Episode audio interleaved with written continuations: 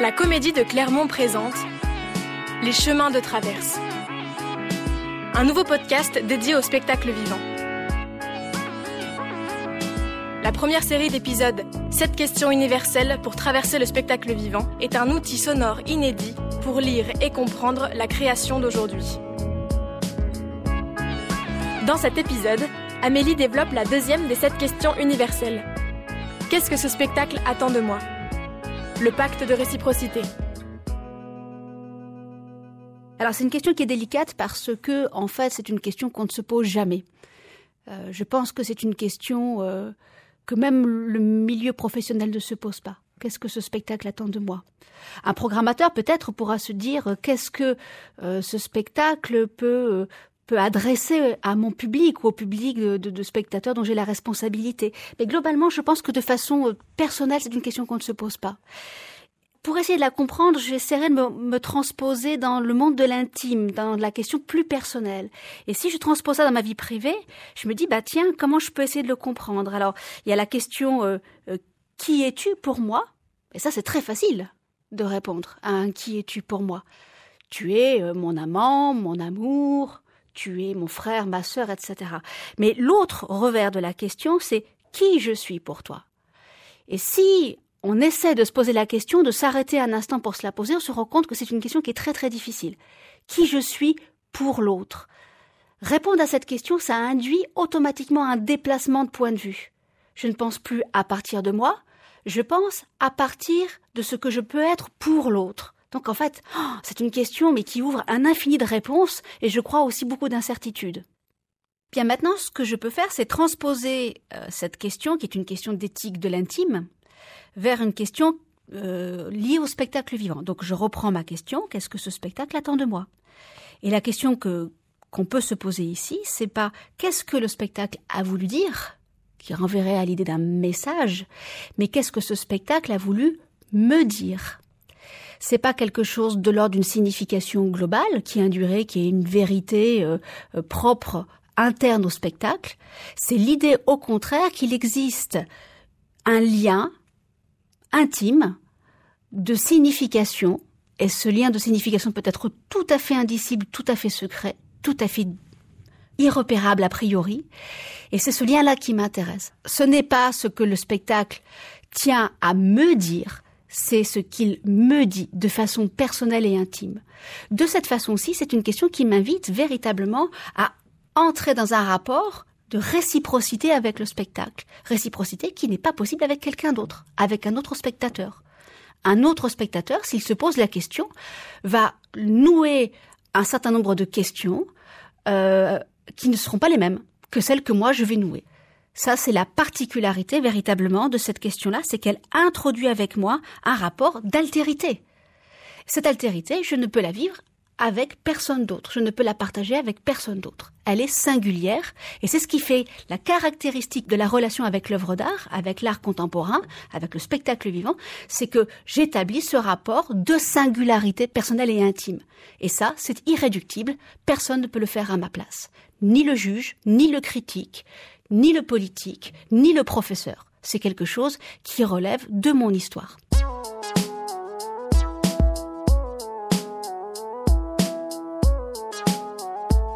Le pacte de réciprocité, c'est le lien que j'établis avec le spectacle. En fait, j'en parle exactement comme d'avec une personne. C'est peut-être moins compliqué de nouer euh, un lien de réciprocité avec un spectacle qu'avec une personne. Donc ça peut être une école aussi à un moment donné de l'apprentissage de l'altérité. C'est en ce sens-là que l'œuvre d'art aussi nous aide à comprendre le monde et nous aide à comprendre notre relation avec l'autre. Je parle de pacte de réciprocité, je ne parle pas de contrat. C'est là pour moi un point important euh, dans le contrat, il y a l'idée de quelque chose, de d'un acte, d'un événement qui s'écrit, qui est signé, qui est figé. On parlera d'un acte administratif. On parle de contrat de mariage, par exemple. Le pacte, c'est quelque chose qui me renvoie à quelque chose de, qui n'est pas contractuel, que je ne peux pas figer définitivement. Et c'est pour cette raison d'ailleurs que je noue un pacte avec le diable et que je fais un contrat de mariage. Je peux me marier, faire un contrat et ne pas être amoureux.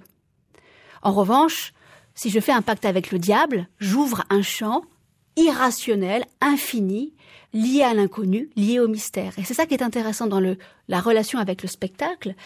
Ce pacte de réciprocité, il n'est pas nimbé de contrat, il n'est pas nimbé de certitude, il est nimbé au contraire de porte infiniment ouverte sur l'infini des significations. Et c'est à cela que je dois consentir, c'est ouvrir le champ des possibles. C'est pour ça que c'est un pacte et que ça n'est pas un contrat. C'est pour ça que j'ai choisi ce mot en fait. C'est un pacte qui est un petit peu faustien parce que bien sûr, il y a toujours l'idée derrière de d'une relation dont je ne détiens pas les clés. Le pacte de réciprocité, c'est une alliance. C'est un lien. C'est un lien entre le spectacle et le spectateur, c'est-à-dire entre mon expérience singulière du spectacle et moi-même. Donc ça rejoint cette idée de l'intime. C'est une ouverture, euh, une conversation intérieure, on pourrait dire d'une certaine façon, euh, qui ouvre sur des questions, pas forcément des réponses. Et c'est pour ça que je parle de pacte. On pourrait dire que c'est un contrat, mais un contrat apporte des réponses. Il fige même des événements. Et euh, d'ailleurs, euh, c'est pour ça qu'on en a besoin pour le mariage, parce qu'il acte un événement dans un espace-temps donné. Le pacte ne fait pas ça. Le pacte, il ouvre vers un champ de l'irrationnel. Il ouvre vers une relation qu'on ne peut pas déterminer a priori. Et c'est pour ça d'ailleurs qu'on fait un pacte avec le diable. C'est pour ça que Faust fait un pacte avec le diable. Et ce pacte est beaucoup plus intéressant, la relation faustienne, elle est beaucoup plus intéressante que le mariage en soi, que le contrat de mariage. Le mariage ne me permet pas de confirmer que je suis amoureux ou pas amoureux. Et c'est pour ça que le pacte de réciprocité m'amène à un endroit de relation vraie. J'ai pas dit explicite, j'ai pas dit euh, certaine, j'ai dit simplement peut-être authentique. C'est-à-dire que c'est une rencontre aussi, une invitation, je dirais plutôt, à être honnête avec soi-même dans la relation avec le spectacle. Le pacte faustien, c'est un pacte aussi d'authenticité. C'est un pacte de sincérité. Il n'y a pas de mensonge possible dans le pacte.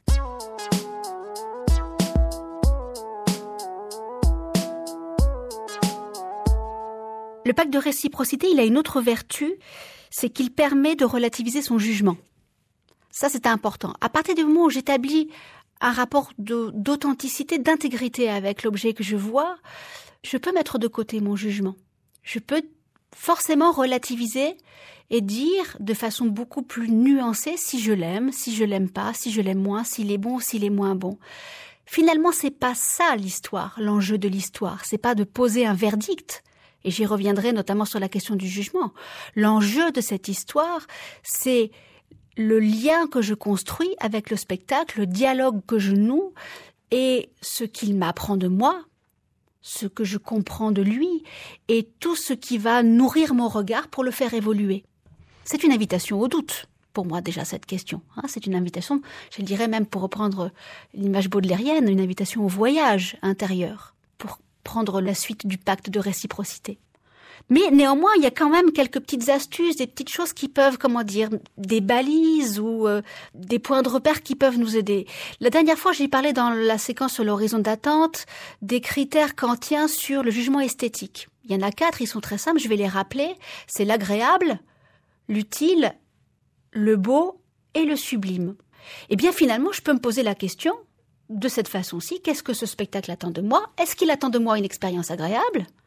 Ça marche?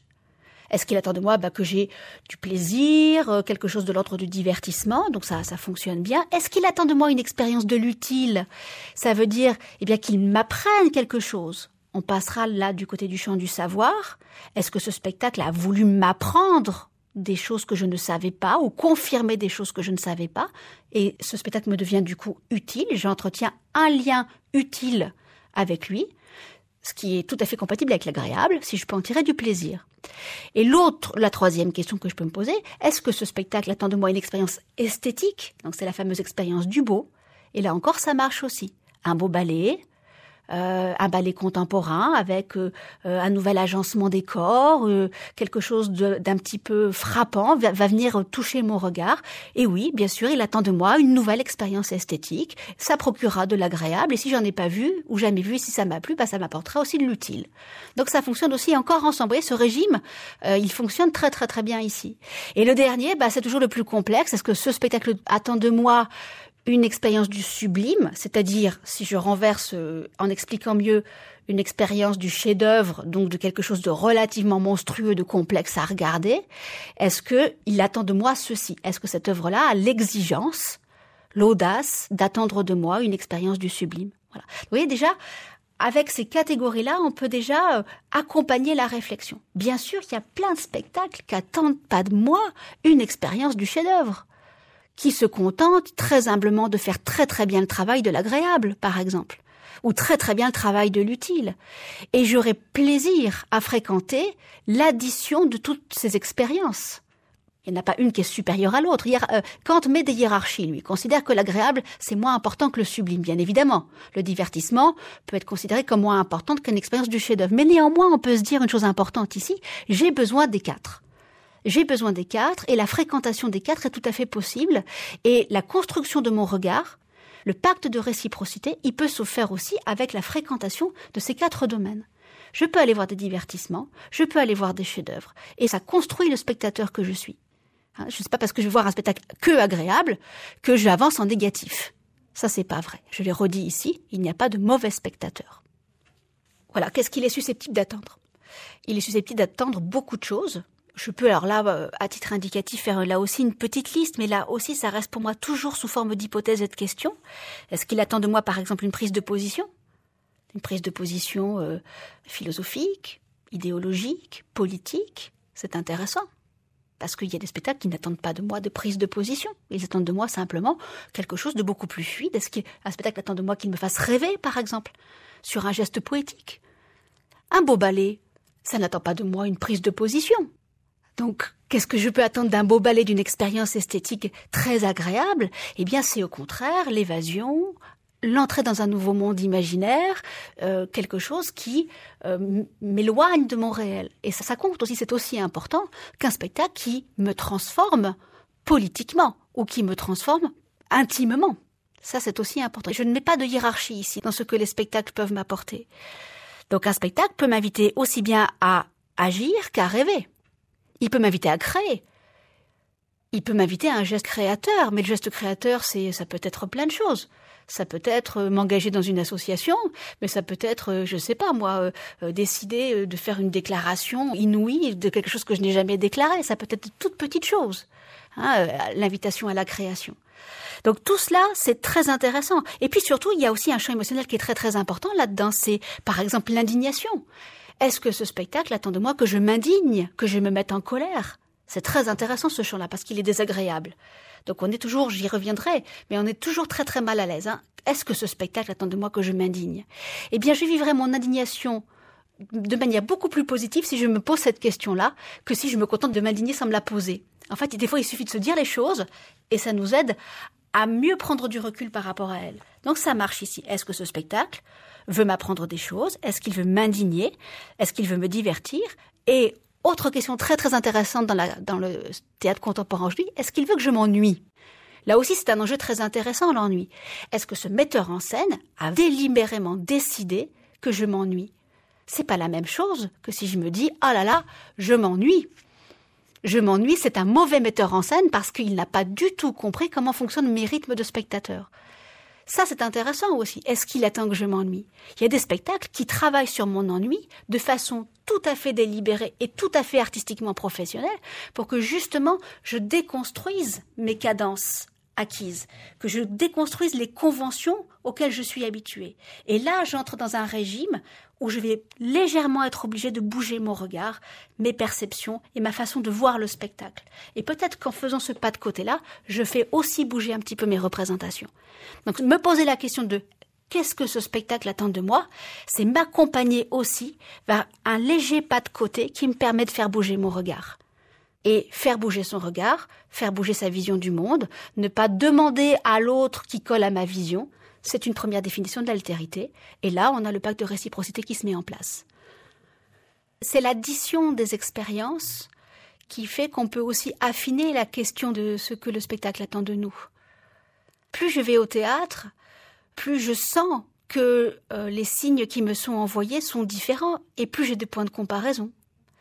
Donc c'est bien la traversée d'une expérience. Je ne parlerai pas d'apprentissage, je ne parlerai pas non plus de sagesse, qui sommes-nous pour être des sages, mais je parlerai vraiment pour le coup d'une addition d'expériences euh, et d'enrichissement réciproque de ces expériences.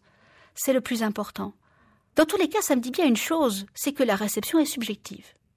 Parce que si je suis vraiment honnête dans mon expérience de spectateur, je vois bien que mon voisin de gauche, mon voisin de droite ne se posera pas la même question.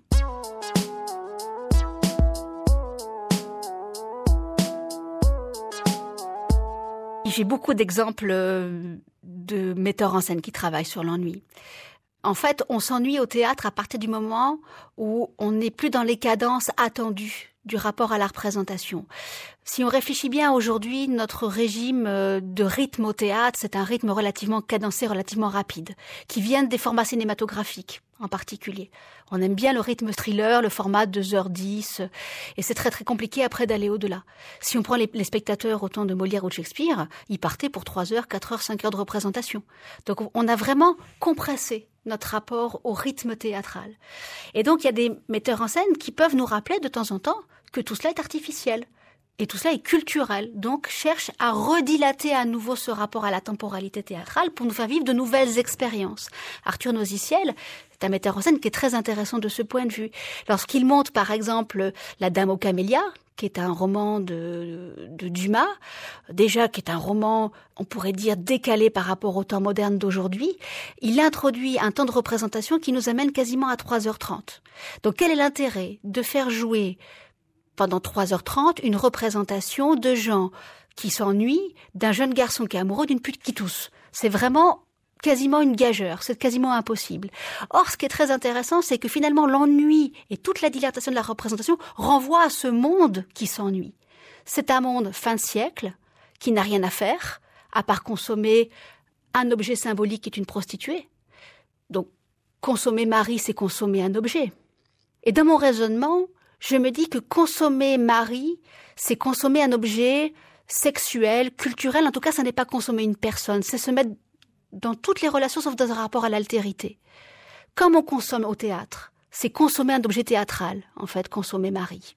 Et je me dis peut-être que l'Arthur Nosiciel me renvoie à cette image-là. Fais attention, regarde bien toi en tant que spectateur, le spectateur que tu es lorsque tu t'ennuies, lorsque tu consommes du théâtre, lorsque tu consommes de la rapidité du rythme, regarde ton regard de consommateur et regarde si tu n'es pas un petit peu comme ces vieux bourgeois qui se tapent Marie et qui la détruisent. C'est la société qui détruit Marie hein, dans, le, dans la narration de Dumas. Et j'y vois, moi, une espèce de mise en abîme euh, de la réflexion de notre identité de spectateur. Qui je suis quand je suis au théâtre? Est-ce que je suis un spectateur consommateur juge? Ou est-ce que je suis quelqu'un qui interroge ma position politique dans le monde comme regardeur citoyen? Voilà pourquoi, par exemple, ici l'ennui est très intéressant et joue une fonction politique au théâtre.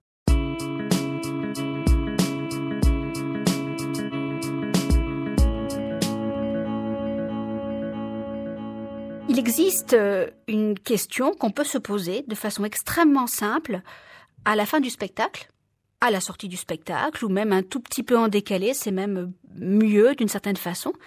On se pose la question qu'est-ce que ce spectacle attend de moi? C'est bien de se le mettre en miroir avec la question de l'horizon d'attente. Qu'est-ce que j'attendais de ce spectacle en arrivant? Et qu'est-ce que finalement ce spectacle semble attendre de moi? En tout cas, qu'est-ce que je peux en dire à ce moment précis. On peut faire cet exercice, alors bien sûr il n'y a aucune forme d'évaluation et d'obligation, on peut faire cet exercice à chaud, juste après la représentation, on peut le faire aussi, c'est intéressant, le lendemain. D'ailleurs, c'est intéressant aussi de se dire que des fois, on ne se pose aucune question, on sort avec un jugement un peu, entre guillemets, mou, parce qu'on a vécu une expérience qui n'était pas exceptionnelle, et que paradoxalement ou comme par magie, de temps en temps, l'effet remonte, quelque chose remonte, et on repense au spectacle plusieurs jours, plusieurs mois après qu'on l'ait vu. C'est intéressant à ce moment-là, quand il y a une remontée comme ça de la mémoire, de dire, tiens, c'est étonnant que ça remonte maintenant. Qu'est-ce que ce spectacle attendait de moi, finalement? Et là, la question prend vraiment du sens. On prend vraiment le sens de la relation. S'il remonte, s'il revient, si sous forme de fragments, ça n'est jamais dans l'entièreté. On sait très très bien que la mémoire de toute façon est faillible. Très souvent d'ailleurs, j'ai un souvenir du souvenir du spectacle. Je n'ai pas de souvenir précis du spectacle. Je vais composer avec ma mémoire. Émotionnellement, je vais reconstruire ma mémoire aussi. Tout cela est totalement subjectif. Mais ce qui est intéressant, si ça remonte, c'est de se mettre à l'écoute de cela. Donc je peux me poser la question, qu'est-ce que ce spectacle attend de moi? Après le spectacle et à chaque fois que le spectacle revient.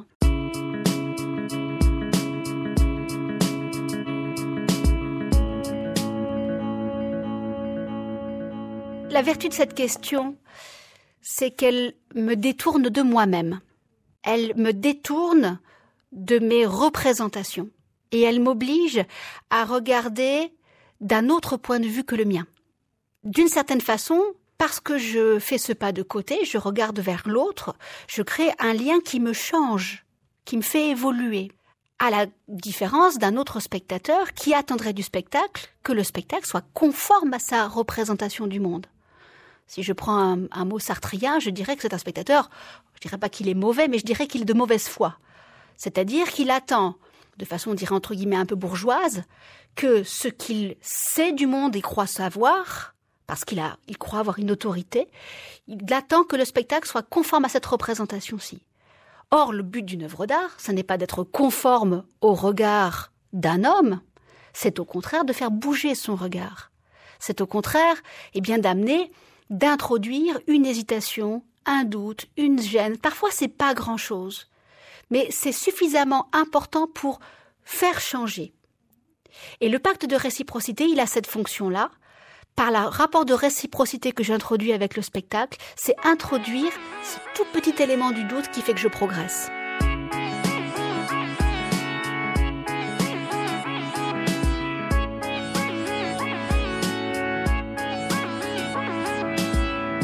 Vous avez écouté Les chemins de traverse.